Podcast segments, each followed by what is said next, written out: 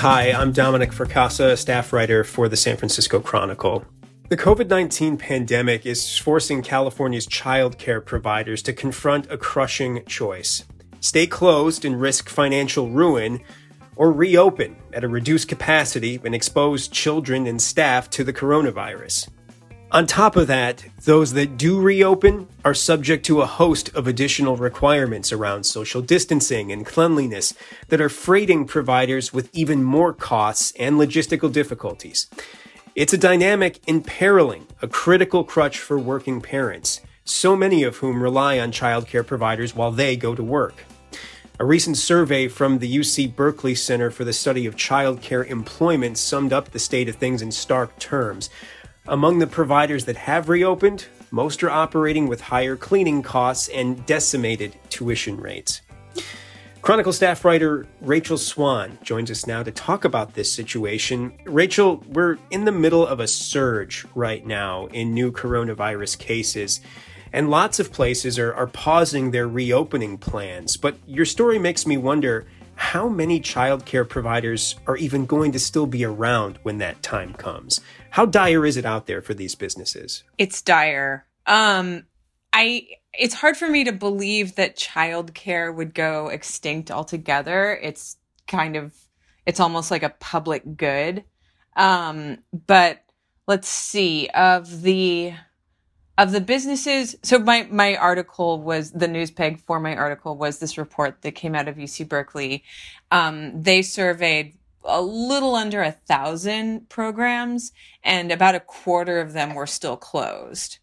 Um, so, I mean, that doesn't mean that they necessarily will not reopen, but I mean, it does mean that they've been closed for a pretty long time and stimulus funny, funding is running out and, you know, many still have rent or mortgage payments.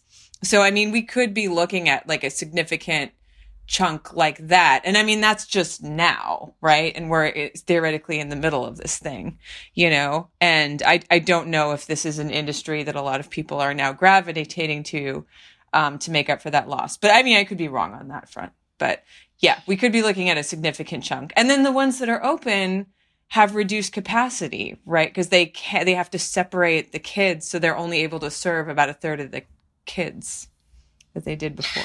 So let's let's back up just a little bit. I mean, the the dynamics here are that you know as uh, uh, let's just take the Bay Area for for one example, right? I mean, we've been on some form of lockdown now for several months. There have been gradual relaxations in that that have allowed people to move about a little bit more freely and go back to work in some cases. We have this kind of expanding, well, at one point, what was an expanding kind of universe of businesses that could reopen and people could go back to work, which means they needed somewhere, especially in the summer months, to bring their kids, right? I mean, is this right. kind of, is this is kind of the dynamic that, that we're looking at right now? I mean, the, the surge really throws this, you know, throws an additional layer of uncertainty on things.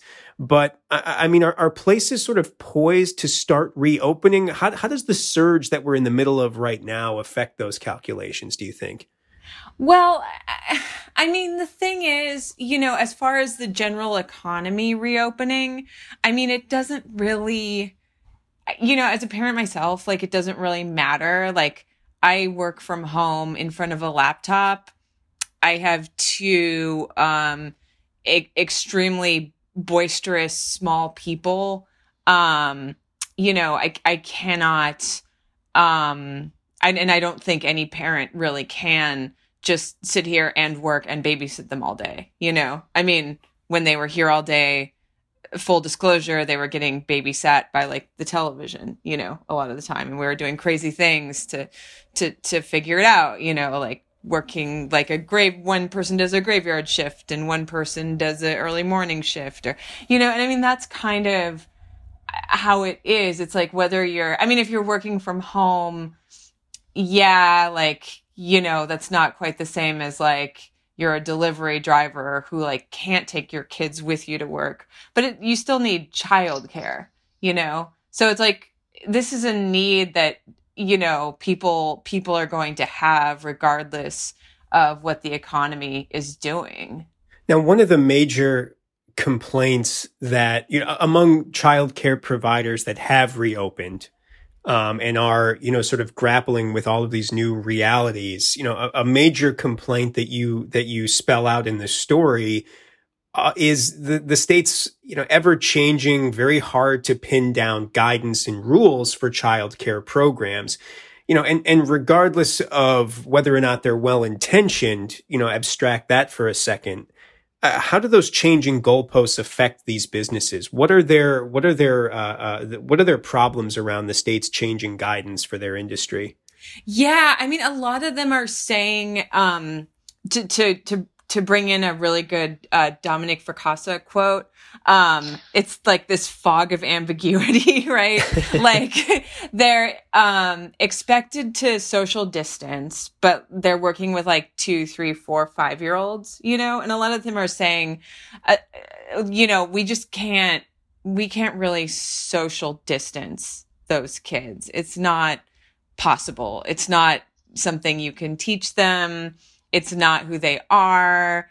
You know, try as you might, you know, you can't, you know, get them not to stop like wiping their snotty noses everywhere. You know, it's like that's just like how kids. So there, there's one question of like, they're being told to enforce this somewhat abstract concept that little kids just can't understand, you know?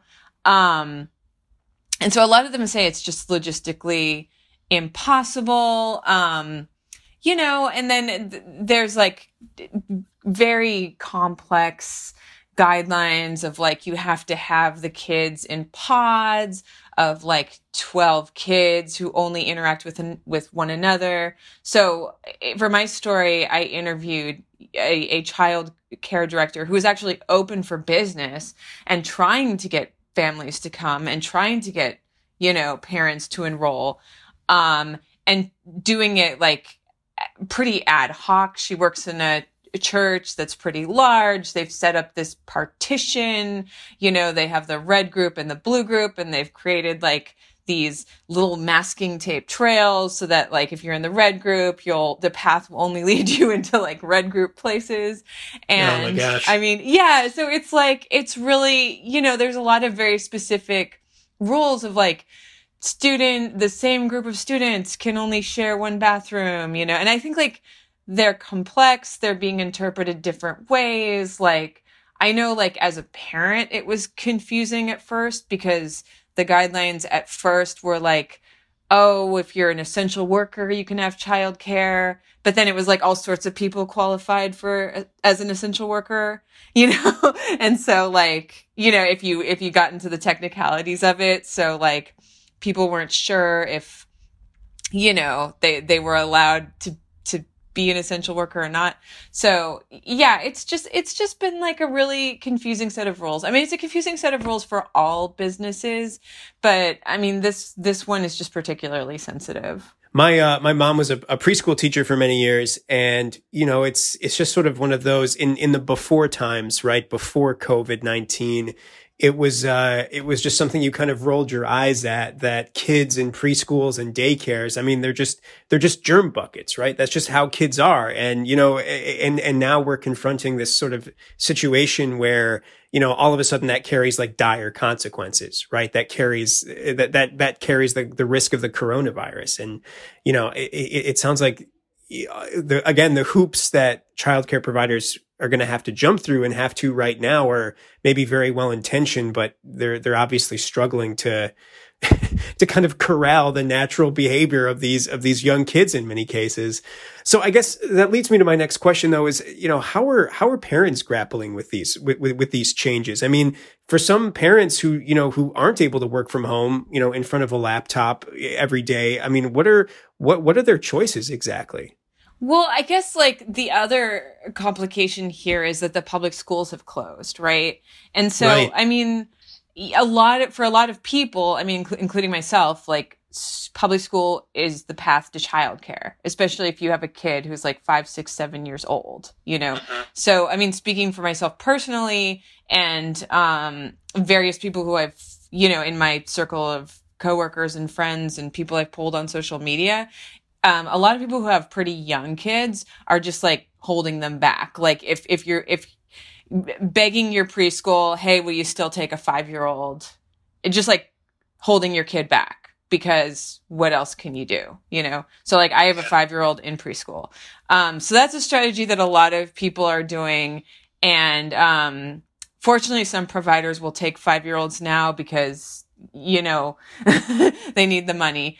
Um, a lot of parents are afraid you know? I mean they're like you know understandably they're apprehensive about um putting children in childcare.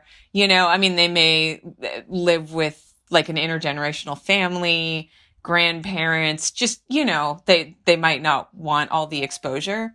Um so that's so that's you know a lot of people are just avoiding it altogether but then it's like you get into this whole thing of like we have this social dis- divide that's really being exposed through this childcare crisis. Because you have some parents who, I mean, more power to them, but like they have like the resources to afford like nannies or babysitters or tutors or this and that and the other. And you have other parents who are just stuck, right? Like, so I've heard some parents have to bring their kids to work, you know, um, if they work like an essential job and they could like manage to do that.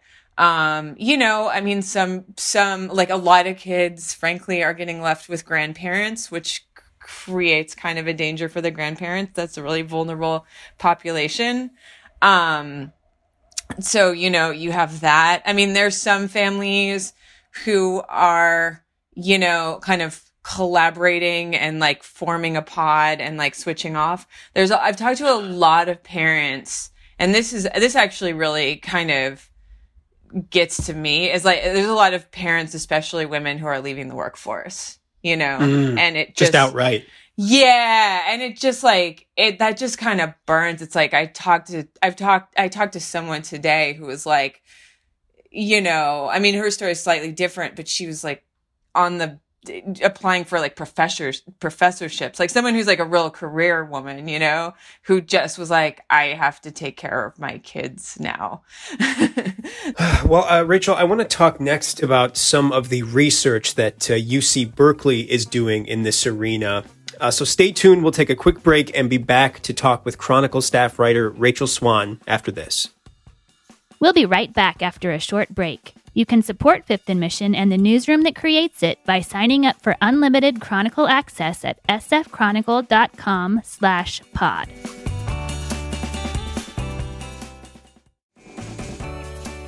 Okay, Rachel, you mentioned this kind of at the top of uh, of our episode, but walk us through some of the you know high level findings of this UC Berkeley survey. They really seem to have kind of laid it all out there about what this industry is facing, at least in California. So, what what is it exactly? What sort of conclusions were they able to draw? Yeah, so I mean the the survey. This is actually their, I believe it's their second. I know they've done at least two with this one. Um, so they've been kind of following this industry through the pandemic. Um, I mean the the conclusions of this report, you know, um, they're not um it's it's it's they're a little bit murky but but the overall takeaway is that the kind of start stop start reopening process of the state has just really escalated a crisis for this industry that was already on the margins. Um, i mean i'm sure this could be could apply to many industries that are kind of like you know low paid workers low margins that kind of thing. But I mean, childcare business, like childcare businesses, I mean, you're talking about like a collection of small businesses and nonprofits that just don't have a lot of reserves anyway. Their labor force isn't paid that much. And just the whole thing of like, you know, we're in phase one, just kidding. No, we're not. Actually, we're going to close back up again you know, even though child care centers have been allowed to stay open, you know, for this period of time, it's it's created a lot of just um chaos for them, you know? Because I mean it affects their clientele too, you know, cuz then you know, like parents, you know, my, they enroll, then they unenroll, you know? Um, so yeah, it's, it's just been kind of, I mean, the, the whole, they, the whole halting reopening has been really, really devastating for the childcare industry.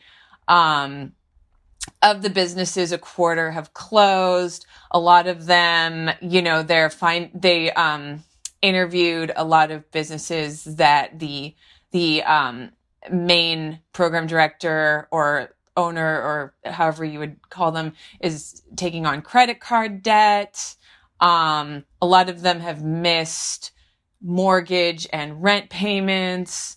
Um, I believe it was like 40% of them have like at one point the person who was running the program um, continued paying their employees but did not pay themselves for a period because they just didn't have the money to do that.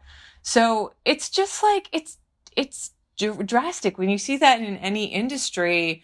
Um, it just indicates that. I mean, the the takeaway. I think the message from this report, like it's it's not like a politicized thing, but you know, this industry needs bailouts. It needs more stimulus funding to survive.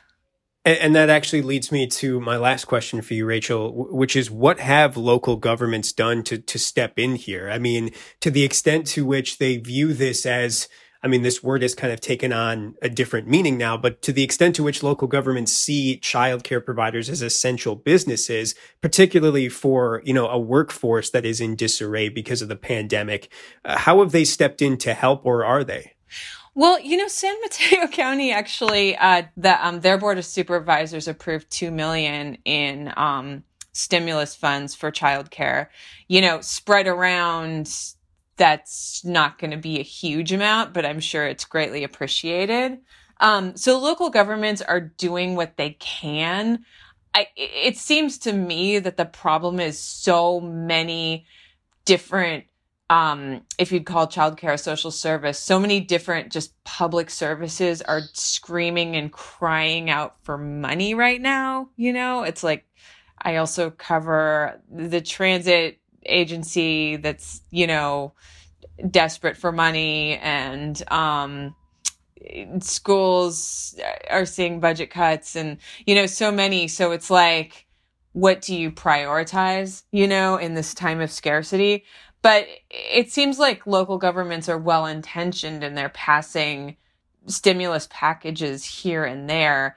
And um, I mean, San Francisco has done programs uh, where it opened, you know, the park facilities to essential workers. Um, but it's just really, it's fly by night. It's like everything, you know, it's not, it's not like a top down, you know, directive from the state. It's like county by county you know, this is how we feel right now.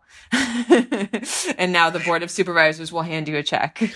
Up in the air like everything else. Um, well, Rachel, thank you so much for being with us today and thanks for your reporting. Thanks so much for the opportunity, Dom. I really appreciate it. Our thanks again to Rachel Swan, Chronicle staff writer, for being with us today. And thanks to King Kaufman for producing this episode. And as always, thank you for listening.